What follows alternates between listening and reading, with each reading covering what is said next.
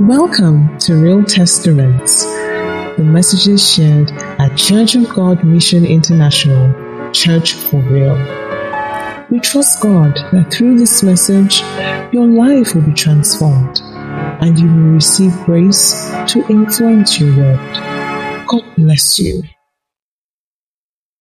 If you have a Bible, would you please turn with me to the book of Exodus, chapter 4. Exodus chapter 4 this morning. I'll speak from my heart as God has laid it in my heart this morning. The book of Exodus chapter 4. I'll read from verse 1 to 4. Shall we rise up to read the word of God together? Shall we rise up this morning to read the word of God together? It's on the screen, so. And Moses answered and said, Now, this was the point where the bush was burning at Horeb, where Moses was a shepherd and he turned and saw that the bush was burning. And Moses answered and said to God, But behold, they will not believe me, nor hearken unto my voice. Now, God had told Moses that he was going to go back um, to Egypt to bring out Israel out of Egypt. So Moses was talking about his shortcomings and the impediments to the nation building task that God had given unto him. And Moses answered and said, But behold, they will not believe me nor hearken unto my voice, for they will say, The Lord had not appeared unto thee. Now, who are the people that will not uh, believe him? It's even the Israelites themselves and the Egyptians. And the Lord said to him, This is a key verse. What is that in your hand? And he said, A rod. And God said to him, Cast it to the ground. And Moses cast it to the ground, and it became a serpent. And Moses took off because he was scared of what his rod had become in his presence, just by a single act of obedience. And the Lord said unto Moses, Come back, don't take off. Put forth thy hand again, and take the serpent by the tail. And he put forth his hand, caught the serpent by its tail, and it became a rod in his hand. Verse 17. Verse 17. And God said unto Moses, You shall take this rod in your hand, and with it you shall perform signs. You shall take this rod in your hand, and with it you shall perform miracles. You shall take this rod in your hand, and with it you shall perform greater things than you ever imagined that you could accomplish. This morning I'll be speaking on the theme the rod that God uses the rod that God uses. Let us pray. In Jesus' name. Father, we commit this moment unto your hand and we ask that you speak freely this morning in the name of Jesus. Look beyond my shortcomings, look beyond my limitations, oh God, and speak your word, oh God, through my tongue, oh God, this morning unto your people. I come against every hardened heart, every stubborn heart this morning. Let your word be received with power, with efficacy, with direction to cure confusion in the name of Jesus. That somebody will awaken to their purpose once again this morning. In Jesus' name we've prayed. Amen. The rod that God uses. The rod is a symbol of authority. But it could also be used to inflict punishment. And that's why the Bible says um, if you spare the rod, you spoil the child. But that rod, which is a symbol of authority, could also be a symbol of comfort. And that's why the psalmist says, Thy rod and thy staff, they comfort me. But the rod, all in all, is a symbol that epitomizes leadership and authority. Leadership and authority. But for Moses, hear me now, for Moses, the rod did not become a symbol of leadership and authority from day one. The first contact that Moses had with the rod was an instrument for business. Because Moses was in the business of cattle rearing. So the major tool that he had for cattle rearing was what? The rod. It was this same rod that God was now telling him will become a symbol of leadership and a symbol of authority, which means this rod that you hold in your hand can do more than you see it that it can do. There is more to you than you see already. There is more to you. There is more in your capacity that God has placed in you. So God was going to expose him what? To the use of the rod. Now, Moses, while he was in Egypt, he had developed an intuition for leadership. He had developed an idea of his purpose. He was comfortable in the palace, but one day he got out of the palace and said he wanted to go and check up on the people of Israel to find out how they were doing. And the first day he got to the field, what happened? He, he, he met um, an Egyptian beating up an Israelite. And what did he do? He killed the Egyptian. Now, he had a purpose that he knew that there was something about him that needed to save this Israeli nation. He tried to start a little, but he killed the Egyptian. The next day he went out again, he saw two Israelites fighting, and he was trying to settle the fight, and they said, Do you want to kill us? Like you killed the Egyptian yesterday. And what did Moses do? Moses ran away. Now, he had displayed an intuition for his purpose, but because he ran into trouble, he ran away from his purpose. Hear me now. He ran away from his purpose because he ran into a problem. Many of us run away from the purpose that we know that God has given us when a little issue comes up in our life. We start to flee away. But for Moses, while he was running away from purpose, he ran into business. He started to learn the art of what being a shepherd boy. He ran into business. And it was while he was doing that business, running away from purpose, that he ran into purpose. So while he was trying to flee from what he thought he could do, he ran into it. It's like somebody saying to your tent, all Israel. And when he gets to the tent, he discovers that that tent is a tabernacle. So what are you running away from? What is scaring you that you are fleeing from? God, when he appeared to Moses, was basically telling him, You are no longer becoming a shepherd of sheep, but you are going to be a shepherd of men. So it was the same skills, the same talent, the same understanding, the same knowledge that Moses had already developed while he was running away from purpose that he was going to use when he got back into purpose. Same shepherd. This same thing happened to Jesus and the disciples, Peter, James, and John. They were fishers of fish, but Jesus Christ said, I will turn you from a fisher of fish to what? To a fisher of men. The same knowledge, how to throw their nets to catch fish, was the same knowledge that they were going to use to throw their nets into the world to raise souls. The same knowledge. Many of you today, you are not working in the house of God because you think you cannot use your business knowledge in the house of God. Error. Praise God. When God took Moses away, now, where did this conversation happen in Exodus chapter 4? It was at Horeb. At Horeb. God took him from Horeb and brought him back to Horeb when he was going to give him the Ten Commandments. The same Mount Horeb was the same place that God gave him. So when Moses thought he was running away, he was actually understanding the terrain that they were going to be for several years. Somebody is in business today, but God is preparing you for ministry. God is preparing you for purpose, but you don't know it. But God is preparing you for purpose. Now, Moses had some challenges which he displayed in that short conversation. And I will just quickly try to run through a few of them as quickly as my time is running this morning. Number one, point number one Moses underrated and despised the capacity of what he had until he came in contact with God. He despised it. Now, when God told Moses, now listen to this, you must get this. When God told Moses, He said, What? You are going to use this rod to perform miracles. Moses was asking a question How am I going to communicate with this Pharaoh? God got angry and He said, Eh, because Moses said, What? I stutter. I'm a stammerer. I stutter. So, how will I communicate? And God said to him, Aaron will speak for you. Aaron will what? Speak for you.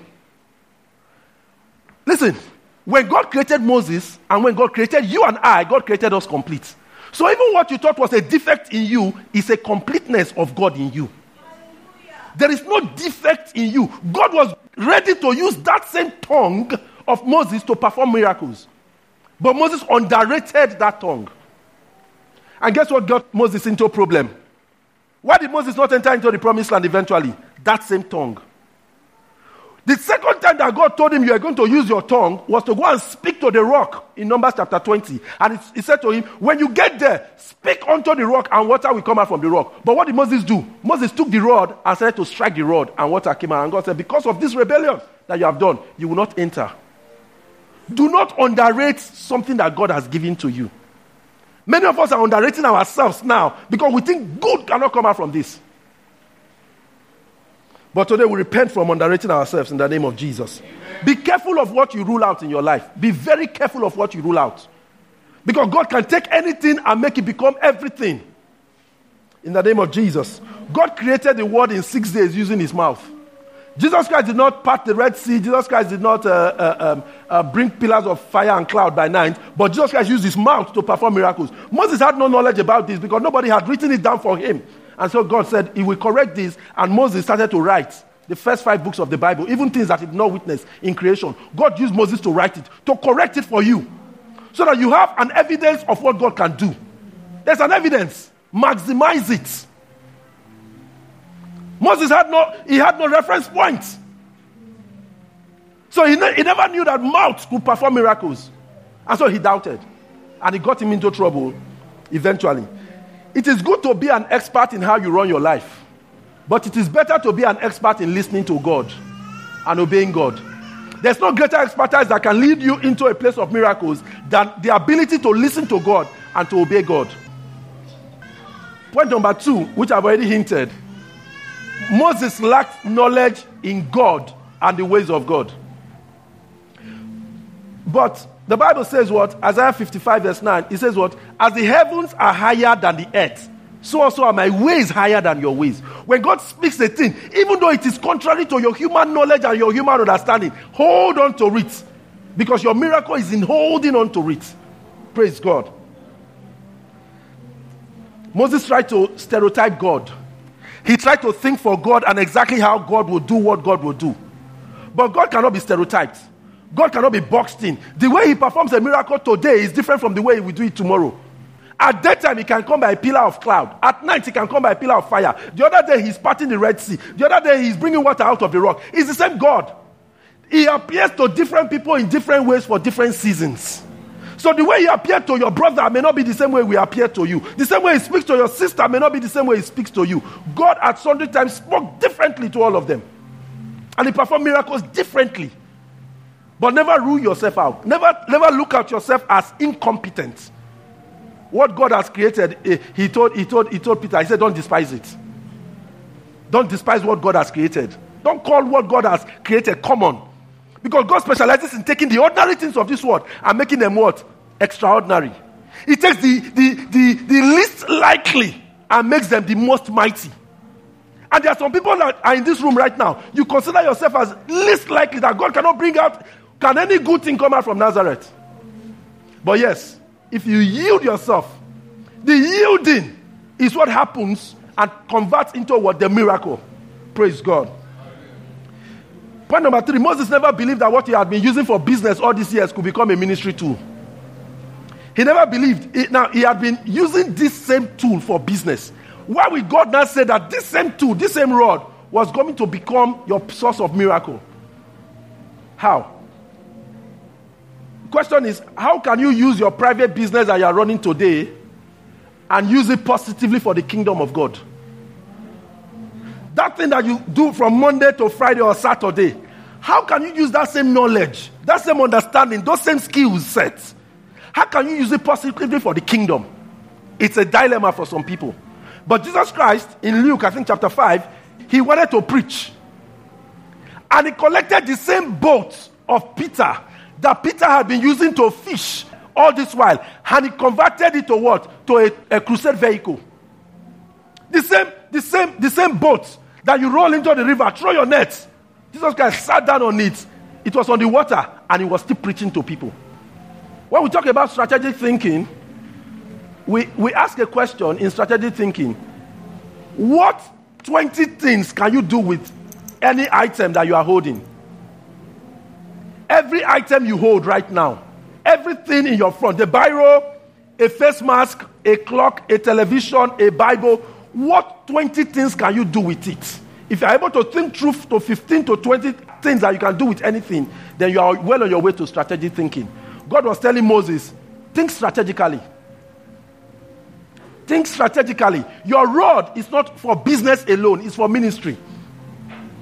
And, and see, Moses, at best, we could call Moses at that time an aboki, a malam. Because that's what he was doing. A malam.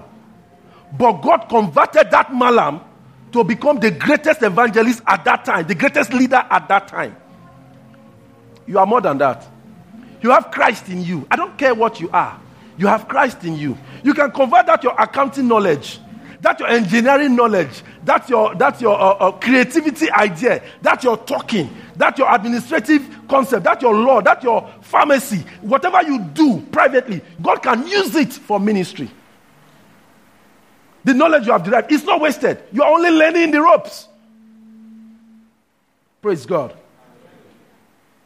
You must use for God what God has given to you.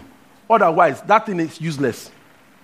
Whatever you are using right now, if you are not using it for God, what God gave to you, if you are not using it for God, you have not started using that thing. So Moses was just not doing yet what he ought to do until he put it in God's hands. And God converted it to a miracle. When you release your business for God's business, miracles are inevitable for you. Inevitable for you. So you are, you are saying, How can I get back into purpose? How can I align myself to purpose? Use that thing that you are doing right now. Think about how you can convert it into use for God. You're asking, is there work in the house to do? That everybody here right now can do several plenty things in the house. The same knowledge. Some people do interior decor. Use that same interior decor knowledge in the church. Some people are administrators in their office. You are typist or whatever. That same knowledge is useful for the ministry. It's useful for the kingdom. Even if it's just to type the number of souls that have been won in a year and put it in Excel, it is work for the kingdom. Don't despise that which God has given to you, and don't despise that which you do from Monday to Saturday. God is in need of it. And you don't regard your job and your career above your mandate or ministry. Because if your job and your career are stripped off you, if, if you lose your job, you could lose faith in your source. Your job is not your source, it is God that is the source. If you put your faith in your job and you lose it, you'll be of all men most devastated. But thank God who never abandons us in the name of Jesus. Now, this is a very critical point which I'll try to spend a little while on. Moses obtained his rod after committing a murder. It was after Moses had done the worst thing on earth, committed the greatest sin available at that time, that he started the business, that he obtained his rod. So, how can I use what I got illegally for the benefit of the gospel? How can a messed up me, who has been doing all the negative things on earth, use this same thing for the benefit of the gospel? How can my child that I got out of wedlock become an evangelist for God? How can me, who has been who, who has been committing fornication, become what a vehicle for the gospel? How can I, who has checked figures in the office and gotten two million naira, five million naira, how can I pay a tithe or buy a speaker for the church from this illegal resource? It was a dilemma for Moses. But God, when you come to Him, He forgets about your past. And He opens us, He opens up the channel for your future. When you yield yourself to God, there is no past in God. God only looks at the future. It is men that consider your past. They define your future because of what you have done before. But God looks at your future alone and sees Christ in you and sees that there is a hope for glory through you. So the dilemma that Moses had, God solved it on the point. That same tool that you got out of murder while you were trying to avoid the punishment of murder, I will make a great man out of you. I will make a great woman out of you. Don't rule yourself out. Because you did something. See, if you do something negative and you run away from church, who will save you? Who will save you? When you run away from when you run away from your savior, who will save you? Any race away from your savior is running into destruction. So you know what? When you do wrong, you know the best place to go? Go to the house of God. When you err, the, the highest error in your life, Run back to God. Make peace with Him, and He will make greatness out of you. Moses was in that dilemma. It, it was an irony that caused a confusion for him. But, but, but something I read last night Samson. Samson fell because of a woman. You still have a Bible? But the Bible recorded that after Samson's hair was shaved off, the locks of his hair was shaved off by Delilah the man and the barber that Delilah brought in. What happened? They gouged out his eyes. He was blind. But they now brought Samson out to disgrace him in front of the whole Philistine. All the kings, all the lords of the Philistines gathered. And Moses told the small boy, he said, just put me close to the what? To the pillar. And he prayed to God. He said, give me just what power one more time. One more time. When you pray to God, see, God is not deaf. There is no sin that you can commit that can deafen God. See, no matter what you do, God can never become deaf or say he's stopping to answer prayer because of what you did. You are not big enough to confuse God. You are not big enough to sin too much that God will not say, the blood of Jesus has finished. Samson held on to the pillar, left hand here, right hand here. And the Bible recorded that in that same moment, he killed more Philistines at his death than he did in his whole life. So when you thought something was ruled out, he performed the greatest miracle of his life. God is about to do another miracle through you. In spite of the fact that there's a redness in you, he said, Well, bring the redness or like looks like crimson to me, and I will make it white as snow. God is going to make you bright again. See, God specializes in taking great mess and bringing out greatness out of it. And this morning I decree that God will take the collectiveness of our mess, the collectiveness of our issues and challenges, and raise a great army out of this. We rise again as a people. No impediment, no limitation can stop God from doing what He says He will do. Hallelujah.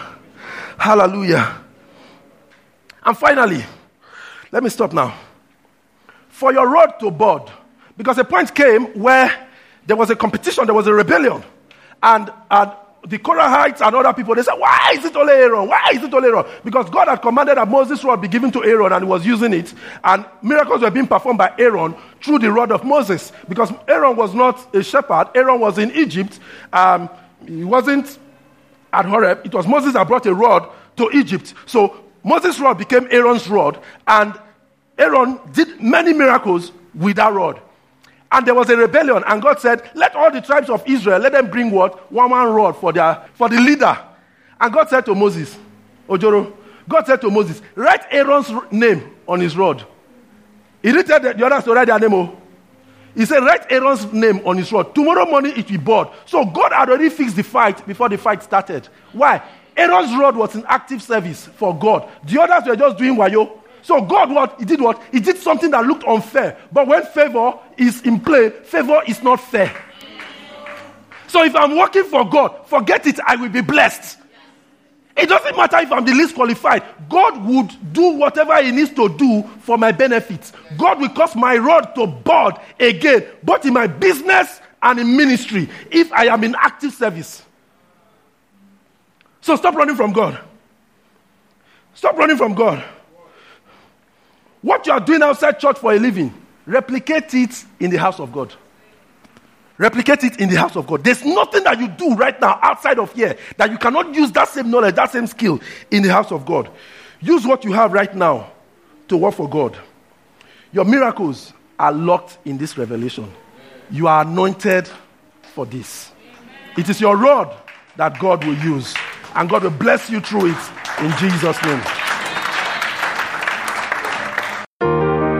This message was brought to you by Church of God Mission International, Church for Real. For more information, log on to our website at www.churchforreal.org. Church for Real. Influence your world.